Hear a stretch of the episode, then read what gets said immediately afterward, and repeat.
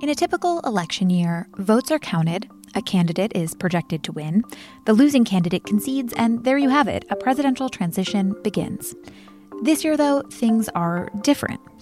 On Saturday, it became clear that Joe Biden had won the election and would become the 46th president of the United States. President Trump, though, has refused to concede.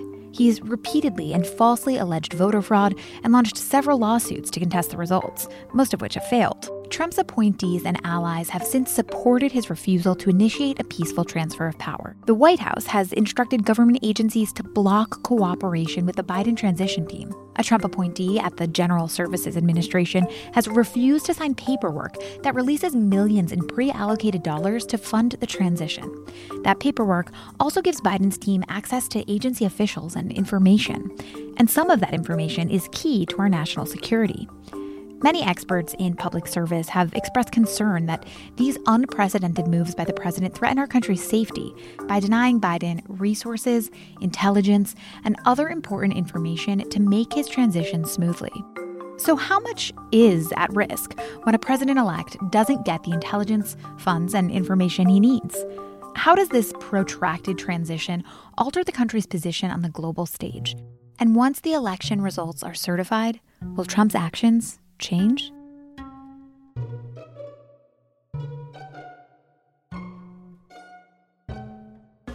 This is Can He Do That, a podcast that explores the powers and limitations of the American presidency. I'm Allison Michaels. Later in the show, I talked to Shane Harris, national security reporter at The Post, about the ways Trump's blocking of the formal transition process can harm our nation's safety. But before I spoke to Shane, I looked back to an interview I did with David Marchick back in September in anticipation of where we find ourselves today. As the director of the Center for Presidential Transition at the Partnership for Public Service, David knows the ins and outs of presidential transitions quite well. So I asked him exactly how the transition process normally works.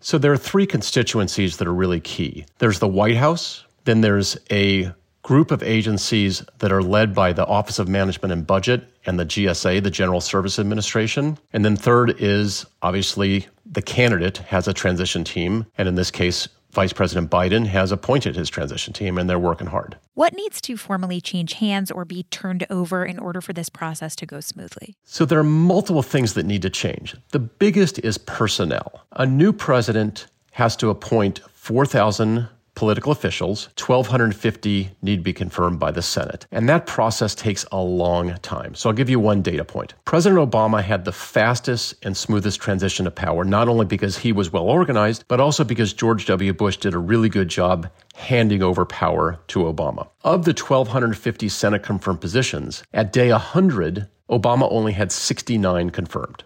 69. And by the end of the full year, he had less than a third of all the positions confirmed. So it takes a long time to staff a government. If you take the non Senate confirmed positions, there are about 4,000 total. Obama had about 2,100 in place at the end of year one. So even though he had the best transition launch ever, he still only had half the government in place by year one. We're now in a pandemic. We have a deep economic crisis. We have a social crisis. And we have a political crisis.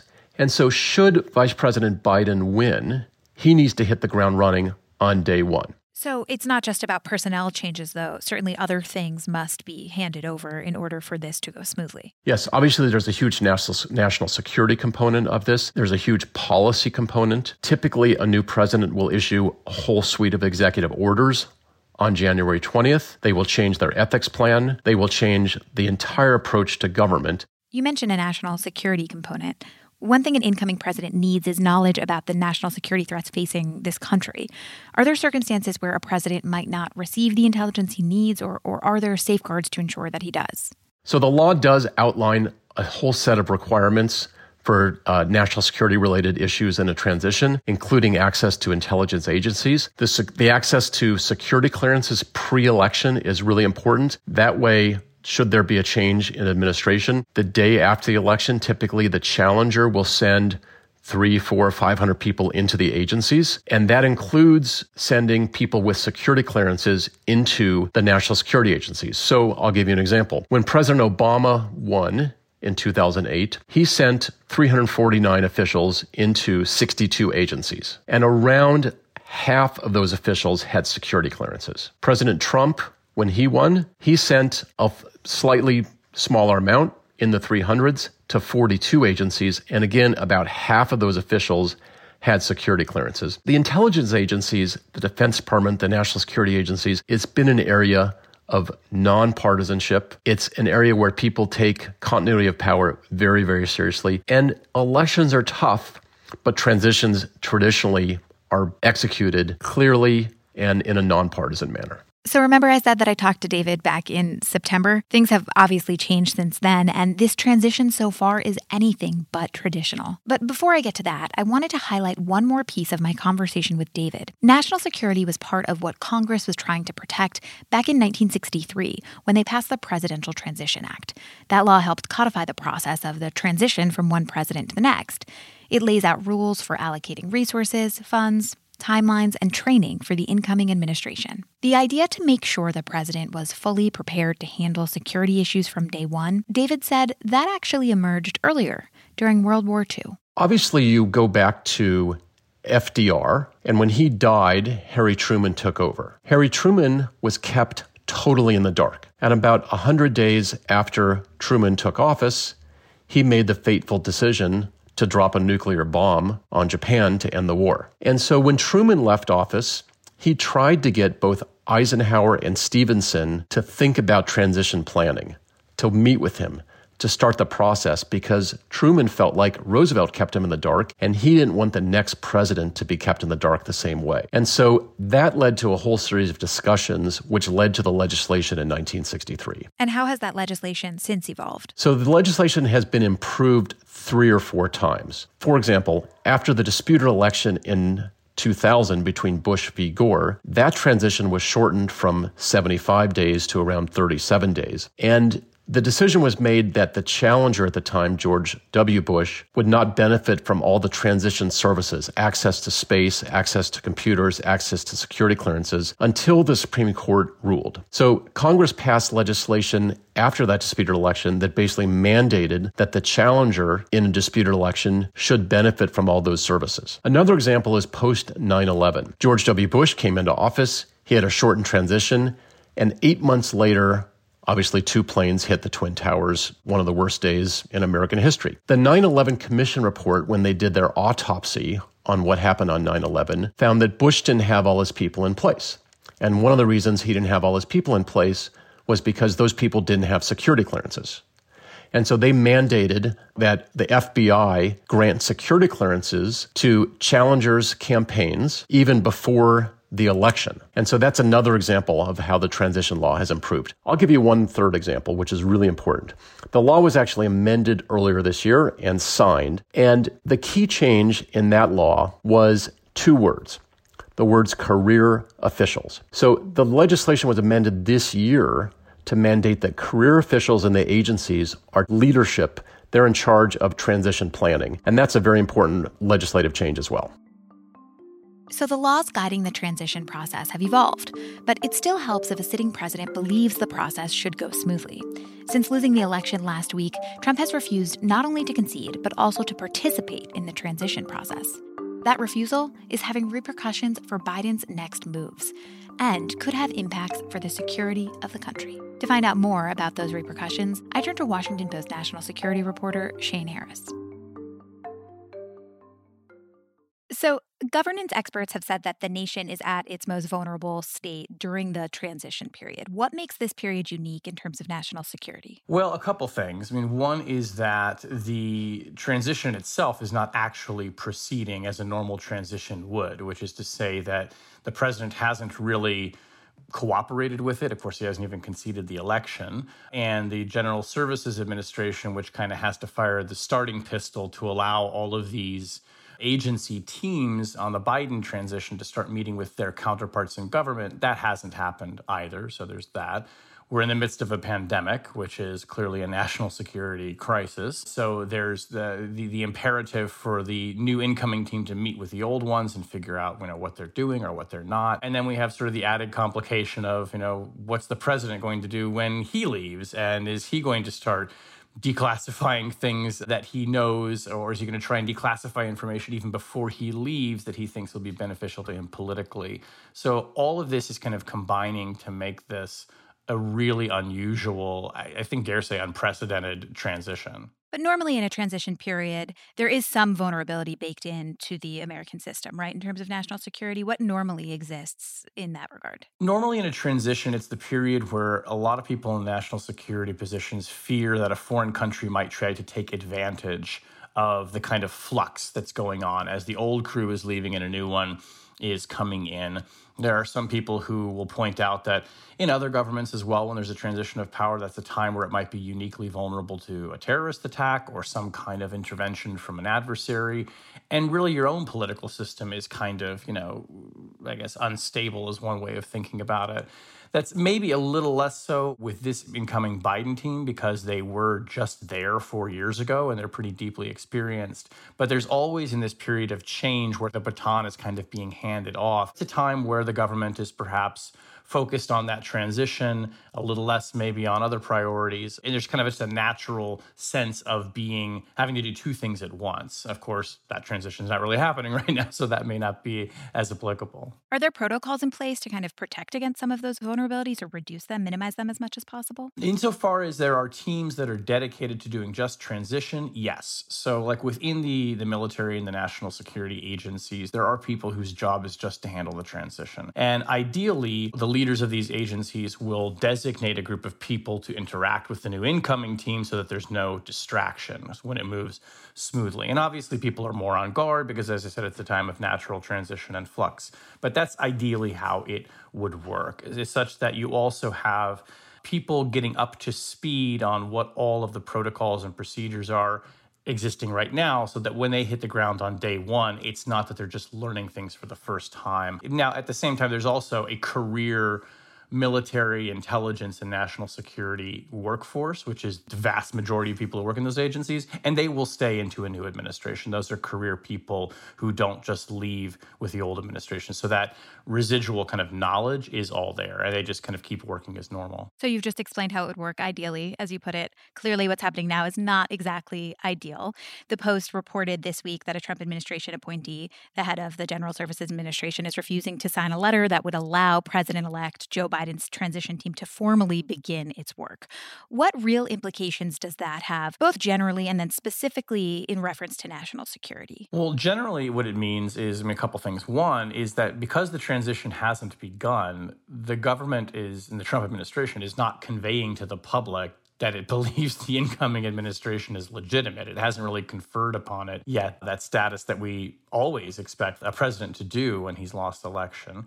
On a practical level, what it means is that there are hundreds of people in the Biden transition whose job it is to go into those agencies, learn how they work, get up to speed, and they're simply not having those meetings. I mean, they can talk to people in Congress, they can talk to people informally who they might know in some of these agencies, and plenty of people on the Biden team will know people in, in the agencies, but they can't sit down and do the actual work of transition that's become this kind of repeated, consistent process over the years where you make sure there are no hiccups as you're handing off power from one to the other. So that's not happening.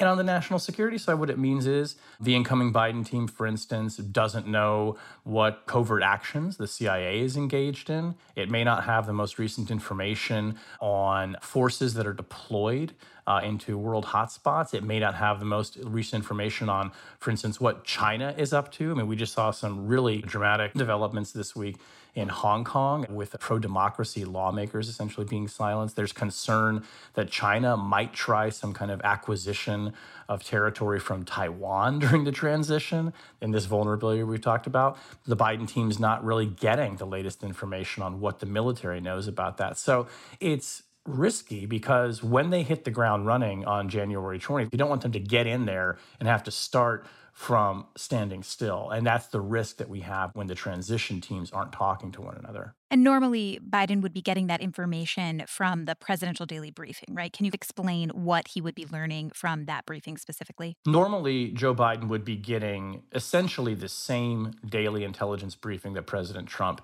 is getting now. So he would be getting access to all of the classified information and the products that go along with that. This would be his opportunity to start getting the really detailed sense of things in the lay of the land and also starting to understand what issues were most important to the intelligence community and the Trump administration now. He would have the benefit of saying, okay, here's where we see the hot spots. Because he's not getting that briefing, he effectively has to rely on what he can get from open sources and his own knowledge of foreign affairs and national security issues, which is considerable. I mean, he was vice president for eight years and he served as the chairman of the Foreign Relations Committee in the Senate.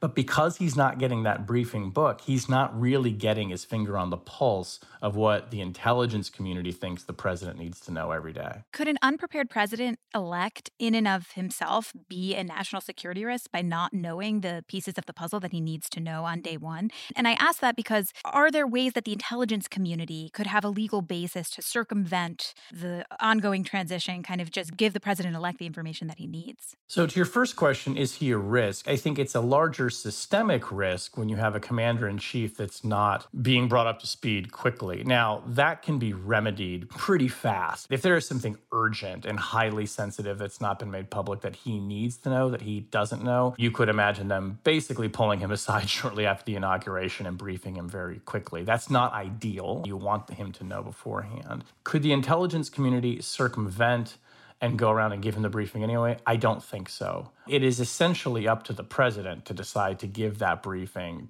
to his successor. Uh, the president decides what is classified and what can be shared and declassified. There may be ways, sort of informally, in some of these transition interactions, if they start to happen, that the Biden team can be brought up to speed on certain issues. And many, if I think not all of the members of that intelligence community transition team all have security clearances. Many of them were in recent senior positions in government as of a few years ago. But there's no real way for the director of national intelligence's office to just give Biden the PDB without Trump permitting it. It's worth noting, though, that the Biden team has repeatedly downplayed the difficulties of the transition. They've said that this will all be okay. Is there truth to that? Might this all be okay from a national security perspective? Probably. The PDB itself it has this almost mythic status, but at the end of the day, a lot of it is stuff that, frankly, you would see in the news. You know, if the president because of reporters to... like you, exactly right. I flatter myself, right? But it's a useful document. But the things that Joe Biden really wants to know right now are okay, where do we have covert action going on? Where do we have stuff that's maybe not even acknowledged? Those aren't necessarily things that would be in the PDB. That's why it's important that they be getting these kinds of details, or the President Trump, frankly, tells President Biden about them. I think that their confidence on the Biden team that this is not really a big deal is partly informed from the fact that he has so many people who have served in senior national security positions and they've been waiting for four years to get back in there. They have ideas, they have plans, they have their own contacts in other governments. I think they're going to have a pretty good and robust sense of the state of affairs in the world. Not the most recent classified intelligence, but sometimes that stuff's even less revealing than we might like to think it is. All right, I want to move on to some of the personnel pieces of this story that we've seen unfold over the past few days. On Monday, days after Biden won the presidency, Trump fired Defense Secretary Mark Esper how would you describe the relationship between Esper and Trump? What led up to this firing? It was a very tense relationship. There are kind of two proximate causes, I think, of his dismissal. One was his opposition, kind of a bit after the fact, of deploying forces during the protests over the summer in Lafayette Square, where President Trump will remember, you know, forces kind of gassed the protesters there who were protesting George Floyd's death and police brutality. And so he could do a photo op in front of the church across from the White House. Esper had said this was the wrong thing to do. That really upset the president. Esper has also, I think, with other top generals in the Pentagon, been opposed to a rapid pullout of troops from Syria and Afghanistan. And President Trump has been really determined to do that because he feels that it's a campaign promise that he made. And there's some reporting to indicate that he wants to do that before he leaves. And so that this may also have been sort of the last straw. Esper Trump sees as somebody who has slow rolled a lot of his orders. He sees him as kind of an oppositional force, if you will. And for the president, if you're not expressly doing what he commanded you to do, I think that that animosity builds up. And with Esper, I think he just saw him as somebody who wasn't really looking out for the president's best political interests, and that's why he had to go. He had been rumored to be sort of on the chopping block for quite some time. And I'm pretty sure that this firing didn't come as a surprise to him. I'm just not sure I understand why Trump would fire Esper with basically two months potentially left on the job here as his administration comes to an end. Why was it so important to Trump to do this, and why bother doing it now with only two months left? Yeah, you're asking the question that we're all asking right now, and we're trying to figure the answers. So, one possible answer is frankly just spite that this may be a period where President Trump is taking revenge on people who he sees as either his enemies or people who have blocked him. And he wants to have the pleasure of humiliating the Secretary of Defense in this way. We know that he has done this with other cabinet secretaries as well, fired them quite unceremoniously by tweet. There's also some speculation that what he's trying to do here is put people in place who will more rapidly accelerate some of the things that he wants to do in the last 70 days, possibly pulling troops out, possibly declassifying information from the Russia probe that he thinks will prove there was some deep state conspiracy against him. There have been a lot of indications that some of the things that the White House would like to declassify have been getting kind of jammed up in the bureaucratic process. There are officials that he's removing that, you know, maybe in theory, now that they're out of the way, he could speed things up. And, you know, there's also some thinking that he was planning a big turnover anyway, even if he did win, and that he was going to start installing people that he felt were far more pliant and politically loyal to him. And so what we may be seeing here is just the plan that he always intended to implement if he won, and he's just kind of proceeding as if he did. So, because this is a podcast about presidential power, I understand that you're saying essentially Trump might use these next two months as president to exert his power over people to do things that Trump wants to see done, even in these final moments, still just to get that last fight in. I think that's right. Donald Trump is someone who always fights. I think he lives for that. And I don't expect him to go quietly in this final 70 day period. I don't think he wants to be physically removed by the Secret Service on January 20th. But I think we should expect him to essentially be lashing out and to be very active in these final 70 days and pushing very hard to get done the things that he feels that his own officials prevented him from doing. Another personnel issue in the intelligence world is happening over at the CIA. Trump is reportedly considering firing CIA Director Gina Haspel, in part because he wants some Russia related information declassified, and Haspel has argued that doing so would, would harm national security. In cases like this, how does the fact that the president is now a lame duck affect his ability to pressure agencies to do what he wants? I think his influence is actually weaker than it would be in a normal period. Taking the CIA Director Gina Haspel Is a good example. From my reporting, she intended to leave at the end of his administration one way or another, whether it was just resigning or making way for a new director or being fired. There's not much time left. She's at the end of her career. I think she has no problems, you know, going out with her head held high. What can the president really do in these final 70 days? Now, her mission there has been to insulate the agency from a lot of his whims and his lashing out. So I suspect she'll want to keep doing that. But because he's a lame duck president, and this is true for really any agency head, that influence wanes. These people in these senior cabinet positions are going to leave at the end of his administration anyway and make way for the new president. Firing somebody unceremoniously, that may be something that some of these officials want to avoid. But frankly, if you're Esper or Gina Haspel, you understand that the establishment knows what Trump is doing. And you're going to have the respect of people probably more than you're going to have the scorn, their scorn. People are going to feel sympathy if you're Gina Haspel for being fired. It's a very strange thing that there are actually people in the CIA right now who have a lot of concerns and problems with the way she's managed the agency. If the president fires her, in some ways, he kind of makes her a hero. So I think in his mind, he's punishing these people, but he's not hurting them to the level I think that he might believe he is. I've been asking you mostly about how all of this is playing out here in the US, but I'm curious too how it's all perceived abroad. Specifically, Secretary of State Mike Pompeo was asked this week whether the State Department was participating in the transition, and he said they were planning for a second term of the Trump administration. Yet Biden has already begun making calls to foreign leaders as the president elect, and those leaders have publicly congratulated him on his win as well. So, what kind of national security challenges does this sort of dual messaging pose for the US? I think messaging is part of it, right? I mean, there is a sense that the U.S. government is kind of a mess right now. It's it's in this sort of period of chaos, but the transition proceeds, and as you noted, these foreign leaders are reaching out to Joe Biden and saying, "You're the president-elect. You're the guy we're going to do business with," and that continues as normal.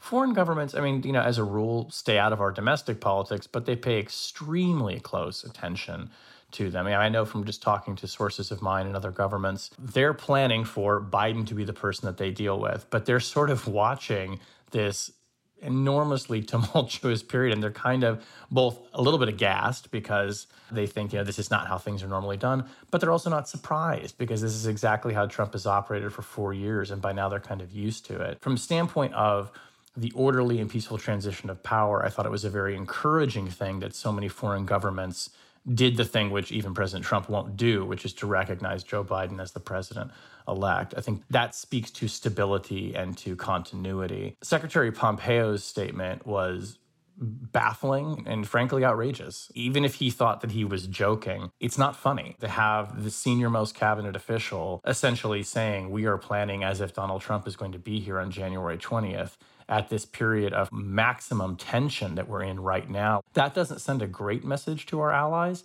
At the same time, I'm sure many of them are sort of looking at what Pompeo said and kind of shaking their heads and rolling their eyes and thinking, well, you know, you're not going to be here on January 20th, so let's just move on. There's a lot of different threads here. What have your sources in the intelligence community told you that they're most concerned about in this delayed transition process? Their concerns are, I think, twofold. One are more systemic. The idea that by not conceding and insisting that there was some kind of voter fraud for which there is no evidence, that the president will convince millions, tens of millions of people that Joe Biden isn't the legitimate president. And they're deeply worried about the systemic strain that that puts on our democracy. I mean, that's a fairly existential problem. There are others who worry about on a kind of more tactical level the kinds of things that he could do in the next 70 or so days. Could he start recklessly declassifying information that might expose sources and methods of intelligence? That could be really bad. Could he launch some kind of ill advised military action? There's worry about that. Would he try and use military forces to go onto the streets? to quell protest or somehow project some kind of image of law and order, as he likes to say. There's concern about that as well. And while no one has said to me, I think Donald Trump is going to prevent Joe Biden from becoming president on January 20th, I have to say that every day that goes by and I talk to sources, the possibility starts to creep into their mind just a little bit more that he might do something genuinely crazy. I don't know what other word to apply to it. That's kind of where we are right now. These are people who are used to seeing a peaceful transition and transfer of power. And what we're having right now is not that. And the longer it goes on like this, I think the more concerned that they become that we might see something truly dangerous happen. And once he leaves office, presuming he does in fact leave office, are there risks in the fact that he now has a lot of intelligence knowledge that he's built up over time?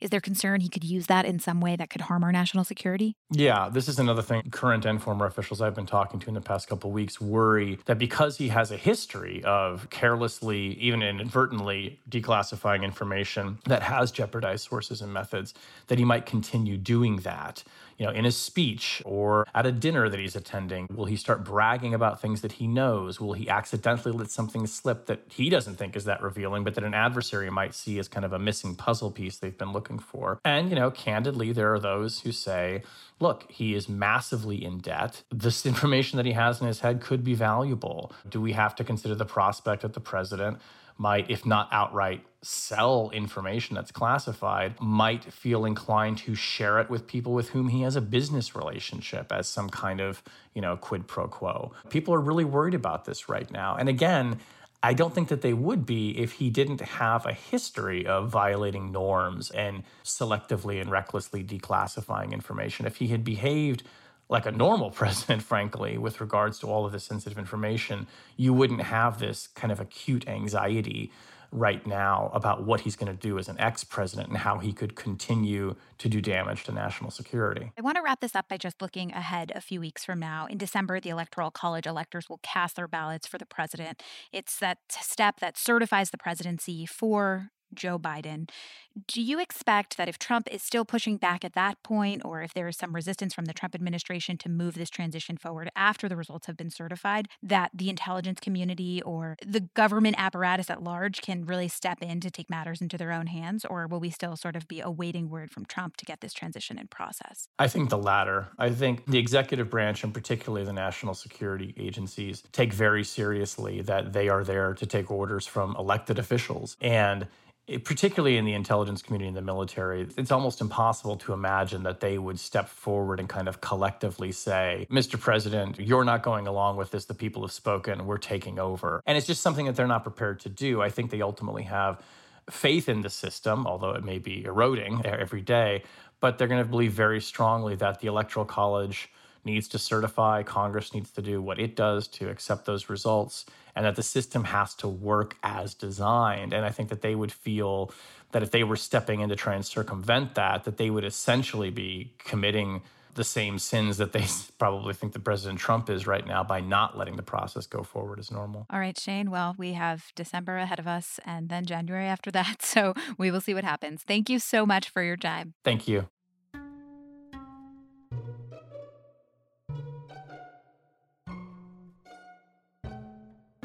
If you like Can He Do That, I have a feeling you'll like another series from the Washington Post. The Post is bringing you an Amazon original podcast miniseries, drawing on the experience and insight of the Post's reporting staff and experts to retell the moments that defined the 2020 election. In this series called The Next Four Years, reporter Eugene Scott tells the story of how we got here and unpacks what the outcome of the election means for the future of our divided country.